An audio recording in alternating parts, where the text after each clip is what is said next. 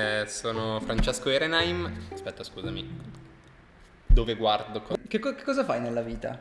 Ok, eh, nella vita mi occupo di startup, mi occupo di in realtà principalmente aiutare talenti che hanno progetti innovativi nel capire se fare l'imprenditore è la loro strada Ok. e una volta che hanno capito questa cosa e tanti capiscono che invece non è la loro strada, quelli che dicono sì, voglio fare questo nella vita, li aiuto e li aiutiamo con una struttura a mettere a terra le loro idee e arrivare davanti ai primi investitori, andare, arrivare avanti al mercato, ai primi clienti più preparati, più consapevoli delle proprie forze e delle proprie debolezze. Ok. C'è un percorso prestabilito? Cioè, nel senso, a- a- avete una strada già, già- che avete già percorso tante volte, quindi sempre quella o ogni volta... Allora, è un mix tra, tra le due cose. Eh, abbiamo un percorso prestabilito, nel senso che è un percorso di circa due mesi e mezzo che lo, lo possiamo dire quasi come forse percorso f- formativo. In realtà gli presentiamo start-upper o imprenditori che hanno fatto un, uh, un'esperienza importante in modo che loro possano trasferire il loro know-how alle persone che stanno per fare impresa, quindi prendiamo solo come mentor eh, persone come Alessandro Cadoni o persone di quel tipo che hanno fatto effettivamente impresa.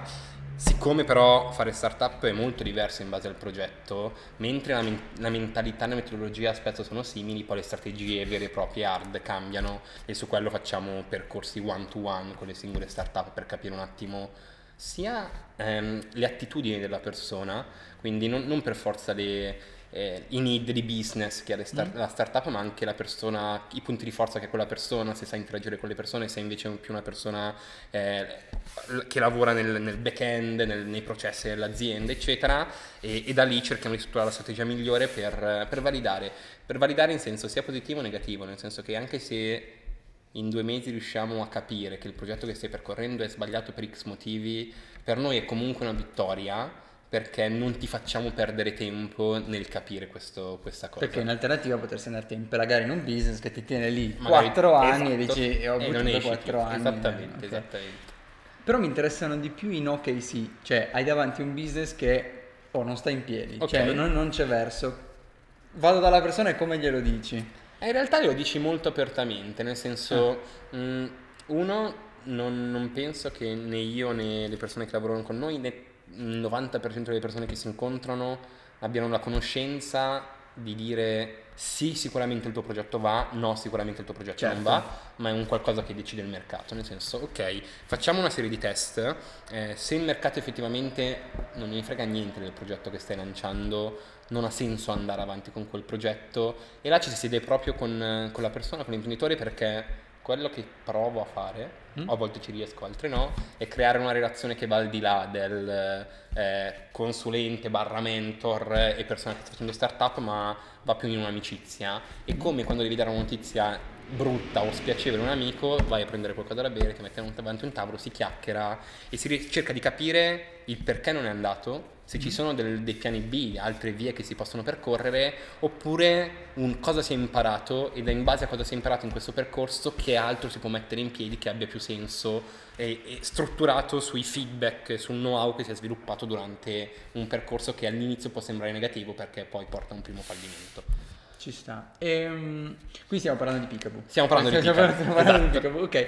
Ehm, come è funzionato all'inizio? Cioè, è un progetto tuo? L'hai fondata tu? Ok. Eh, raccontami quella roba. lì. Ok, in realtà no, non è un Mm. progetto mio, anzi io eh, durante il mio primo anno all'università ho frequentato Picaboo come studente, nel senso che avevo, avevo il mio progetto, Picaboo era partita da pochi mesi, faceva il loro, sec- il loro secondo programma di preaccelerazione a Roma, io studiavo a Milano, vivevo a Milano, facevo da lunedì a giovedì a studiare a Milano e il giovedì sera partivo e andavo a Roma e facevo da venerdì a domenica a, a Roma a fare. Quindi un discreto culo. Un discreto culo, sì, vabbè.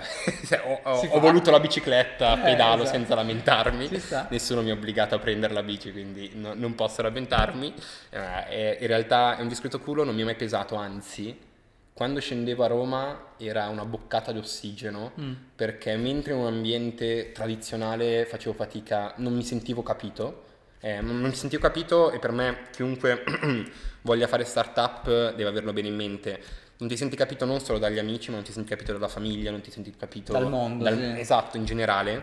E in realtà a Roma il andare in un percorso in cui tutti facevano quello che volevo fare era un ok, posso effettivamente Sì. farlo, c'è qualcuno che mi capisce, possiamo parlare delle stesse cose, quindi non è mai stata una fatica, anzi la fatica era domenica sera tornare a Milano e rimettersi all'università, ma quel weekend, quel venerdì, sabato e domenica non mi ha mai pesato. Ho fatto Picaboo, è andato bene, nel senso che eh, siamo partiti in, se non sbaglio, eravamo 120-130 persone, divisi in boh, 30-40 team, alla fine siamo arrivati in 10, noi siamo risultati tra i 5 team migliori di questo percorso ed era interessante perché eravamo oggettivamente molto giovani rispetto Mm. a- all'età media. E c'è un investitore che vuole investire nel progetto, il progetto era folle, mm, non poteva stare in piedi in nessun modo, mai eravamo riusciti a trovare qualcosina per fare metriche perché era un progetto di microconsulenze tra privati in Italia è molto Sì. difficile che questa cosa vada. Anche molto poco regolamentato. Esatto, quindi- esatto, è molto difficile che possa esplodere e gli altri due ragazzi che facevano parte del team hanno detto guarda Fra, fantastico però l'università è importante e quindi vogliamo continuare all'università Ci sta. eccetera, ci sta, Mm, decisione che rispetto tantissimo io mi sono trovato nella posizione di dover tornare a fare l'universitario, non ne avevo nessuna voglia, nel senso che facevo l'università ma non avevo voglia di fare solo quello e durante, durante il percorso avevo conosciuto un ragazzo che si chiama Jacopo Mele. Jacopo Mele è una- un ragazzo giovane ma molto importante nell'ecosistema digital italiano. Eh, c'era creata una sintonia molto, molto intima tra me e Jacopo e gli ho detto guarda Jacopo lavoro con te, non mi interessa paga, non mi interessa niente, lavoro con te giusto per capire cosa vuol dire effettivamente fare consulenza a livelli alti nel mondo digital. Ho iniziato a lavorare con Jacopo, eh, ci siamo trovati subito molto molto bene, Jacopo, con Jacopo ho fatto cioè, lavorare con lui vuol dire essere la sua ombra, nel senso che ero 24 ore su 24 con lui, dormivamo nella stessa stanza, abbiamo fatto mesi insieme per capire tutto e, e ho finito questa esperienza che era come aver lavorato 20 anni, nel senso il salto di qualità e il salto di contatti, il modo di pensare era completamente diverso. Sei tornato come Zarathustra agli Eh, uomini. esatto, a- a- esattamente, esattamente. E finisco il percorso con Jacopo. Jacopo mi chiede di entrare in Your Digital. Your Digital è una boutique di consulenze digitali. Eh, entro prima come operation manager, poi divento associate in Your Digital, quindi inizio a fare consulenza vera e propria. A quel punto Picaboo mi richiama. Eh, io con loro avevo tenuto il rapporto, nel senso che andavo tutti i pitch day, ci vedevamo, c'era un rapporto di amicizia. Mi chiama dicendo: eh, Fra, cerchiamo una persona che apra Milano, che diventa un co-founder, eh, il fondatore sull'area nord, e ci piacerebbe che fossi te. Io avevo già ricevuto qualche proposta di lavoro, ma per una mia fissa, stupida o non stupida, poi vedremo in futuro co- co- come andrà, mh, avevo deciso di non lavorare per aziende di cui non avessi quote.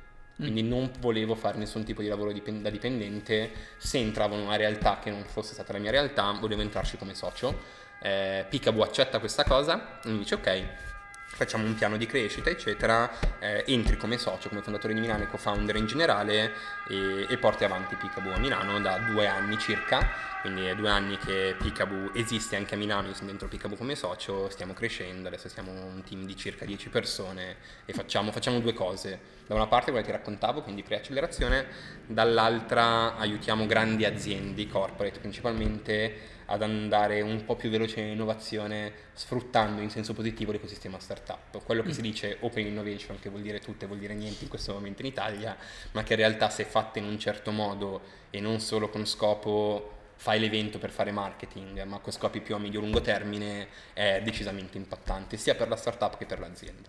Figo. Faccio le pause perché poi se no montare. Diventa un bordello. Che voglio, voglio morire se non taglio le cose, ti giuro, poi... Ma poi- tipo i rumori